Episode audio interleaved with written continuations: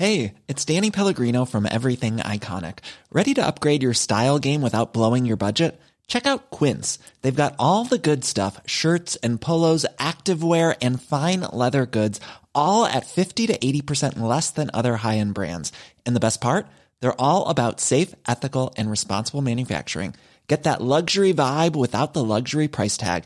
Hit up quince.com slash upgrade for free shipping and 365 day returns on your next order. That's quince.com slash upgrade. Bonjour à toutes et à tous, bienvenue dans le podcast La Sueur. Salut Big Rusty, comment ça va en ce dimanche 20 janvier? Dimanche de fiançailles, ça va super. Ouais, Rusty va bientôt se fiancer, donc breaking news, voilà, il, tenait à vous l'annoncer.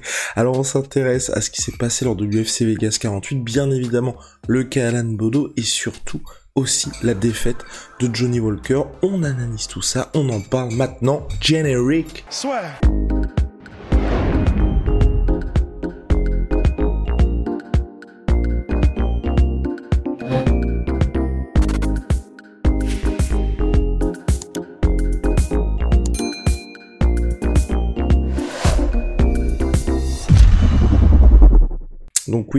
On attendait beaucoup du troisième combat à l'UFC d'Alan Bodo. Il jouait gros parce qu'il était sur deux défaites. Une face à un vaillant brésilien, et puis la première en short notice bien évidemment contre Thomas Spinal, où là c'était dans des conditions différentes puisque Alan était en short notice, et donc il n'y avait pas... C'était un combat finalement où il sauvait un petit peu la carte de l'UFC, puis surtout sauvait Thomas Spinal pour rester actif.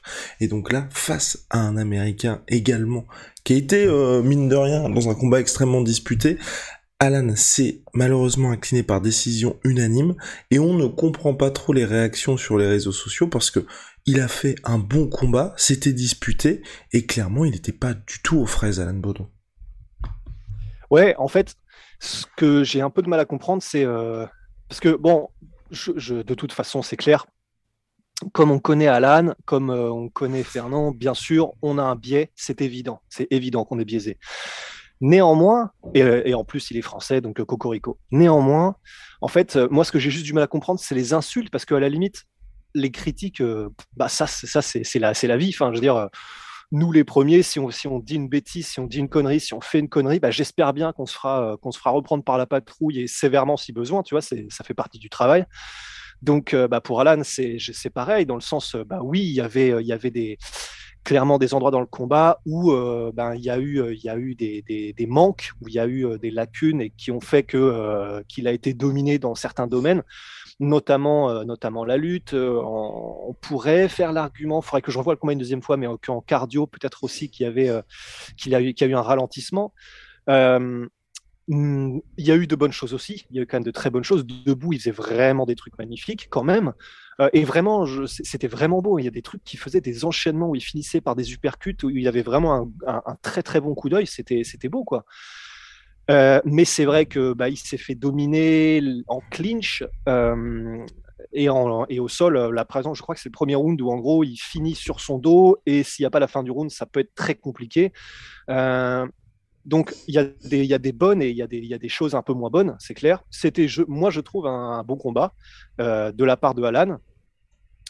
Mais en fait, je pense que ce que les gens n'ont pas aimé, c'est euh, le côté chambreur, euh, alors que le combat est très serré. Et ça, encore une fois, c'est une critique qui est à 1000% recevable, hein, dans le sens, bah, quand à la fin du... c'est un peu comme dans les Simpsons, le mec qui fait « ha ha !» En gros, à la fin du deuxième round, tu sais, il met un dernier coup juste avant le gong qui passe bien. Et là, il, je sais plus, je crois qu'en gros, dans, l'excitation, il fait Ha Et euh, ça, bon, bah, les gens lui ont reproché à la fin du troisième round, donc à la toute fin du combat, alors que le combat est très serré. Euh, en gros, il fait des gestes de la main en mode euh, on fait tourner les serviettes et tout, alors que le combat était vraiment, vraiment loin d'être plié, entre guillemets. Et ça, les gens n'ont pas aimé. Et ils lui ont dit. Et c'est une critique qui est recevable. Mais moi, en fait, le, seul truc que je comprends pas, et, la décision ne me choque pas forcément, dans le sens euh, debout, c'est lui qui a fait plus mal, euh, mais il a eu des phases où il était dominé. Ça, ça me choque pas que les juges aient donné la décision à, Parker Porter.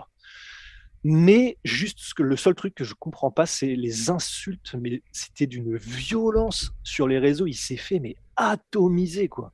Et en vrai, ça, j'ai du mal à comprendre. Je sais pas ce que tu en penses, on en reparlera avec Chris, mais en fait, ça, c'est le seul truc où je me dis, euh, putain, ouais, je, être critiqué, c'est ouais, d'accord, mais euh, être insulté de tous les noms et vraiment avec méchanceté, tu vois, il y a des commentaires, c'était vraiment méchant, tu vois, vraiment, mais dans le sens, pas besoin, enfin, pas besoin d'être aussi euh, insultant et d'être aussi hardcore, quoi. Et euh, bah, la règle d'or, généralement, c'est si on lui dirait pas dans la rue ou en face, bah, lui disons pas sur Internet, quoi. Mais ouais, voilà. Donc moi, c'est ça, c'est le truc que j'ai pas compris. c'est juste les insultes, les critiques, oui, mais euh, je sais pas, t'en penses quoi toi? Bah ouais, non mais je... Pareil, je, je m'étonne vraiment de du traitement qu'est fait Alan, sachant que peut-être, en fait, je me dis peut-être c'est lié au fait que les gens, tu vois, comme il y a Cyril qui est arrivé il y a pas longtemps, ils ont peut-être placé le curseur d'attente au même niveau. Et même si Alan à chaque fois a tempéré en disant bah déjà l'objectif pour moi c'est d'arriver à l'UFC, ensuite je me dis il faut que je sois top 10, tu vois, il a jamais parlé de potentiel titre de champion. Et je pense que comme il y a le côté même Jim, les gens se sont direct dit, et puis en plus sparring de Cyril Gann, les gens se sont direct dit à mon avis, euh, bah ça y est, on tient potentiellement un futur champion. Et donc du coup, ils ont traité Alan de la même manière dont ils ont traité Cyril. C'est peut-être pour ça que je pense qu'il a pas bénéficié du même, euh, finalement, de la même compréhension du public français qu'une, bah tu vois, que Manon Furo, que Farisiam, où à chaque fois on les traite en tant que combattants enfin tu vois en eux-mêmes même si bah, aujourd'hui Manon là, lentement mais sûrement tu vois elle se rapproche du statut de top contender bah on lui laisse faire son petit bout de chemin. Je pense que pour Alan Bodo, les gens se sont dit, oh putain, c'est le sparring de Cyril, bah attention, là on a quelqu'un qui arrive, un peu à la manière à chaque fois, enfin par exemple Marcel Sichef qui arrive là, AS qui va bientôt faire la ceinture normalement, il y a aussi de grosses attentes autour de lui parce que à ce côté, sparring de Cyril Gann, invaincu en carrière, Alan Bodo, il y a eu tout ça qui l'a accompagné, et je pense que c'est peut-être là où il y a une confusion de la part des gens, puis mine de rien, on le rappelle aussi. Hein. Là aujourd'hui, Alan c'est un véritable heavyweight, mais il vient de la catégorie light heavyweight. Enfin, il y a eu des changements qui ont été faits lors de son arrivée à l'UFC. Donc personnellement, moi je pense que c'est ça, parce que sinon, globalement, tu vois, au niveau de son attitude, en dehors de, de ce qu'il y a eu sur le combat là, où d'un autre côté, moi je trouvais que c'était pas mal parce que les gens qui pouvaient lui reprocher justement à Alan de pas être là dans les combats, là il y avait quelqu'un qui avait de l'âme et qui avait envie, tu vois, d'y aller. C'est vrai aussi. Donc, euh... vrai aussi. Bah, je pense que c'est vrai. Ça fait, au moins il y, y, avait vraiment une. Euh, il y, avait, il y avait quelque chose quoi. C'est vrai, tu as raison. Il y avait, il y avait, une, il y avait de la personnalité. Après, c'est vrai que je pense que vraiment, de manière générale, les gens n'aiment pas les, n'aiment pas trop les chambreurs quand quand c'est dans des situations où il n'y a pas forcément lieu de chambrer je pense. Donc en fait, c'est vraiment l'impression que j'ai eue, c'était ça. Que de tout ce que j'ai vu euh, des réactions du combat, vraiment, je crois que ce qui a ce qui a énervé la plupart des gens qui ont réagi, mais encore une fois, c'est Twitter, hein, c'est pas c'est pas la vraie vie quoi. Mais euh, sur Twitter en tout cas, ce qui a vraiment fait réagir les gens, c'était juste pourquoi tu chambres alors qu'il n'y a rien qui est fait et que euh, en gros, généralement, en substance, c'était de dire ben se concentrer plutôt sur gagner le combat et s'assurer la victoire plutôt que de célébrer à, deux minutes de la fin alors que, alors que c'est très serré. Je pense que c'est. Il y avait, il y avait beaucoup, beaucoup de ça. Tu sais, c'est un peu comme dans les films, quoi. C'est, ça fait. Euh, on a, on, a, on a envie de voir quelqu'un qui se comporte de la manière où euh, on, peut, on peut dire ah ouais ok là vraiment c'est c'est ce qu'on aimerait voir absolument bah c'est vrai que là mhm. ouais il y avait il y a peut-être eu euh, peut-être un petit peu comment est-ce qu'on pourrait appeler ça déjà de c'est son troisième combat à l'UFC. Il n'avait pas encore, il n'a pas encore eu de victoire. Euh, il sent que c'est à portée de main. Il y a peut-être les nerfs qui jouent aussi, tu euh, en mode putain, putain, j'y suis, j'y suis, j'y suis. Et du coup, tu, fais des trucs euh, que tu ferais peut-être pas d'habitude. J'en sais rien, tu vois. Mais, mais en tout cas, j'ai vraiment l'impression que c'est ça, c'est majoritairement ça que les gens qui étaient promptes à lui envoyer des messages euh, ultra hardcore se sont dit ah ouais ok bon c'est le feu vert on peut y aller. Il a fait ça donc euh, ça c'est impardonnable let's go quoi. J'ai l'impression que c'est ça. et pour la suite maintenant pour Alan Bodo je sais pas trop ce qui va se passer. C'était à mon sens il y avait obligation de victoire. Je, sais plus si c'est trois ou quatre combats qu'il avait à l'UFC mais en tout cas là peut-être que malheureusement ça va être sa dernière sortie parce que c'est vrai que là donc il est à 0-3 malheureusement deux défaites par TKO et donc la défaite par décision. Euh, je sais pas trop, je sais pas trop ce qui va se passer pour lui désormais. Je sais pas non plus. Enfin là, il avait l'air de toute façon, c'était durablement installé chez les heavyweights. Donc euh, donc voilà à, suivre pour euh, pour ce qui va se passer ensuite, tout simplement. Big est-ce qu'on a quelque chose à ajouter sur ce combat-là? Non, je non non non, je crois qu'il faudra voir avec Chris du coup ce qu'il en a pensé, mais je crois qu'on est bon. Alrighty. Place à Johnny Walker. Le cas de Johnny Walker qui était arrivé, on en avait parlé donc avec Chris. Il était arrivé comme une véritable fusée à l'UFC, style ultra spectaculaire, trois finishes en autant de combats. On commençait même à dire est-ce que c'est le prochain pour John Jones? Lui a aussi été victime de la malédiction de Big Rusty qui, qui veut dire tout simplement c'est quand vous commencez déjà à projeter un combat pour le titre face au champion alors que vous avez déjà un combat de bouquet ou en tout cas un combat qui va se disputer dans les prochains jours. Et cette malédiction s'est répétée maintes et maintes fois. Et pour euh, notre ami Johnny Walker, ça s'était confirmé face à Corey Anderson, tout simplement. Donc il était là en mode ça y est, je suis le cauchemar de John Jones, je suis le pire match-up possible pour John Jones. Bon, victoire par TKO de Corey Anderson. Depuis, Johnny Walker a pas mal changé de camp d'entraînement. Et pour finir finalement chez John Cavana à SBG. Et on a perdu le côté un petit peu imprévisible, ultra créatif et surtout extrêmement explosif qu'avait Johnny Walker par le passé. Donc avec des résultats en dents de scie, là il revenait face à Jamal Hill, qui quelqu'un qui a perdu donc euh, qui avait perdu son dernier combat à l'UFC, donc qui était un petit peu dans dans les mêmes dispositions. Quand je dis mêmes dispositions, oui. Euh, non, il, a, il avait gagné contre euh, Jimmy Crute. Il avait gagné, il avait il avait il perdu, son avant. juste avant. C'est ça, exactement. Voilà, c'est ça. Il avait perdu son avant-dernier combat contre Paul Craig, où euh, bah finalement moi c'était un peu, tu vois, je, je mettais pas dans la même catégorie de Johnny Walker, mais tu vois, dans ses espoirs où tu te dis bon, l'UFC mise en tout cas sur eux. Ouais, ouais, ouais, complètement. Et malheureusement, ça s'est très mal terminé pour Johnny Walker sur la manière dont, enfin, moi ça, enfin, Rust en a parlé en off, ça l'inquiète pour la suite. Ouais.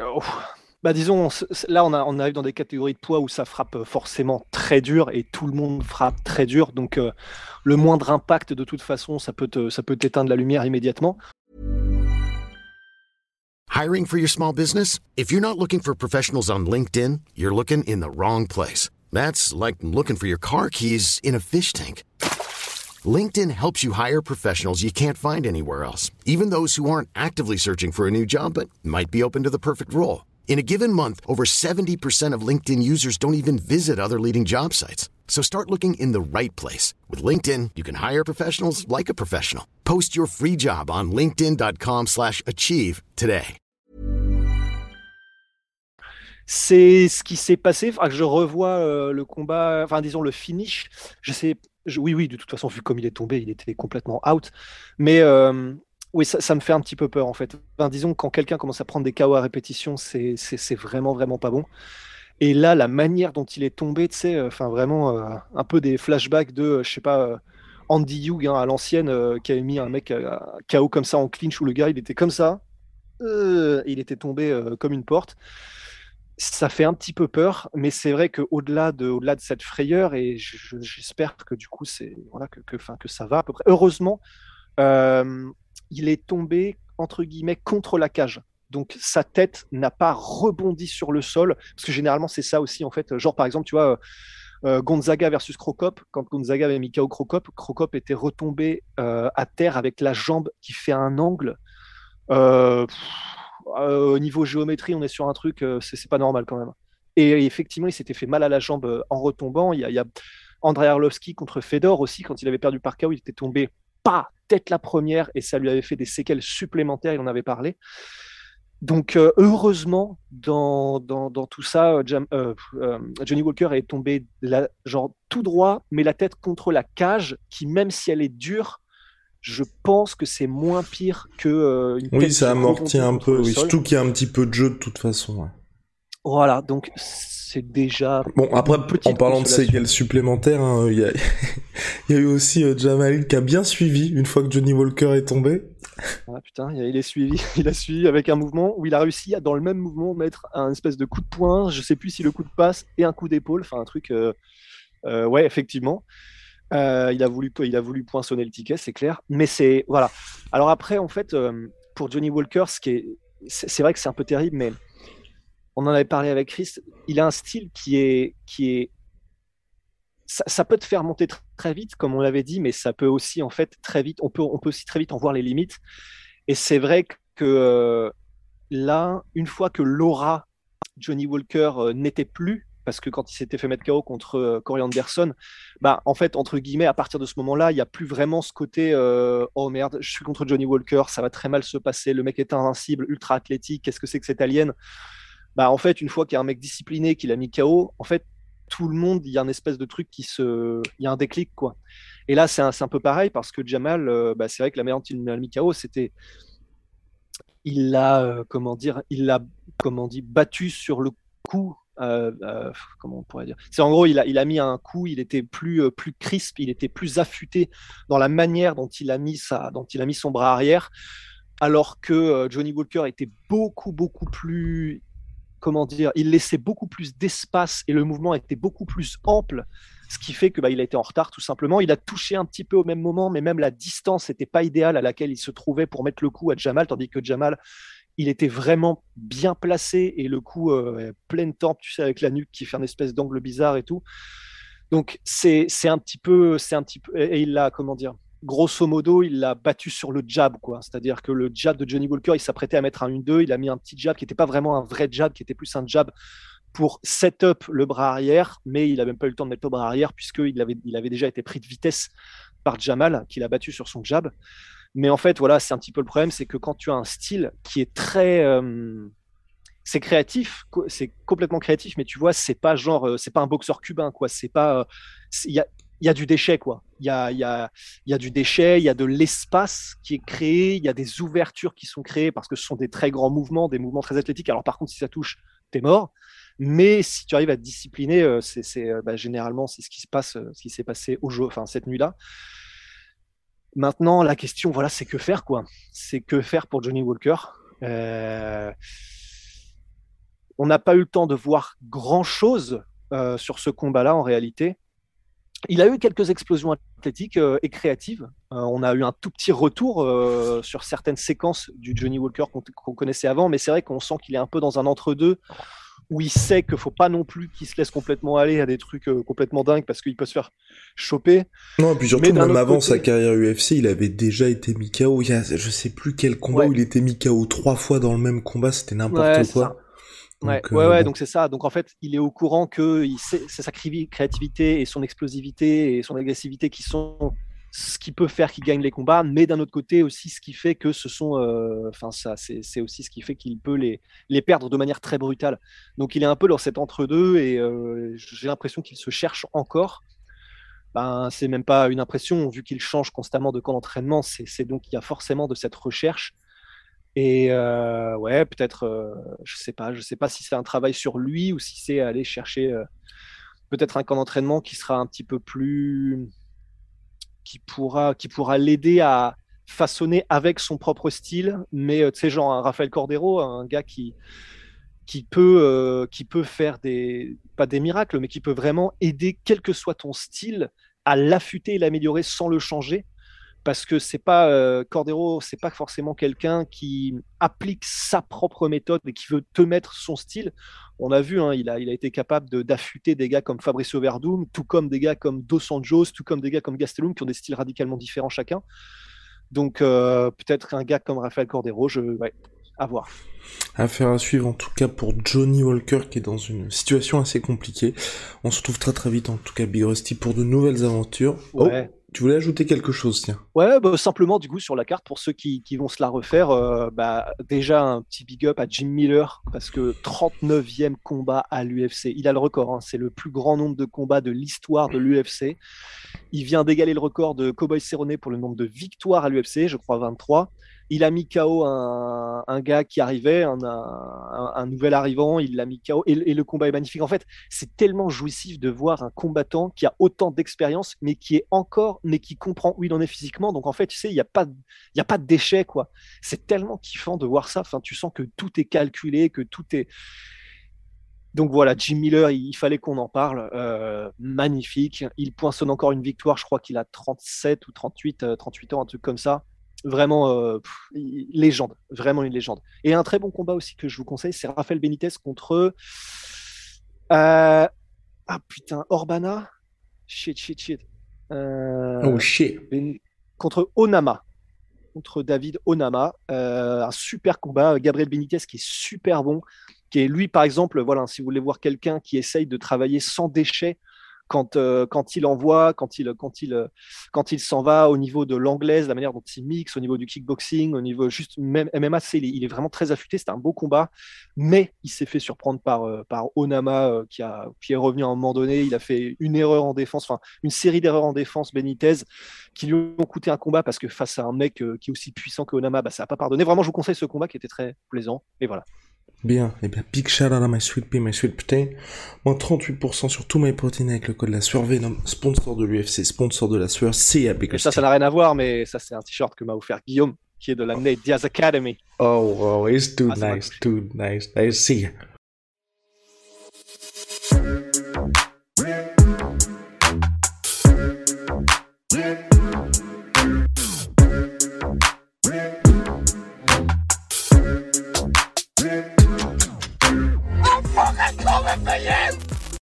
Et voilà, c'est la fin de votre épisode du podcast La Sœur. Si ça vous a plu, n'hésitez pas à nous mettre les 5 étoiles sur Apple Podcast ou sur Spotify. Vous pouvez aussi nous laisser un petit commentaire, ça nous aidera beaucoup.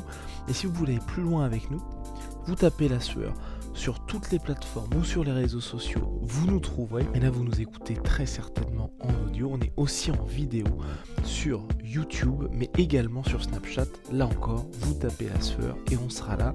Merci de votre fidélité et à très vite pour de nouvelles aventures.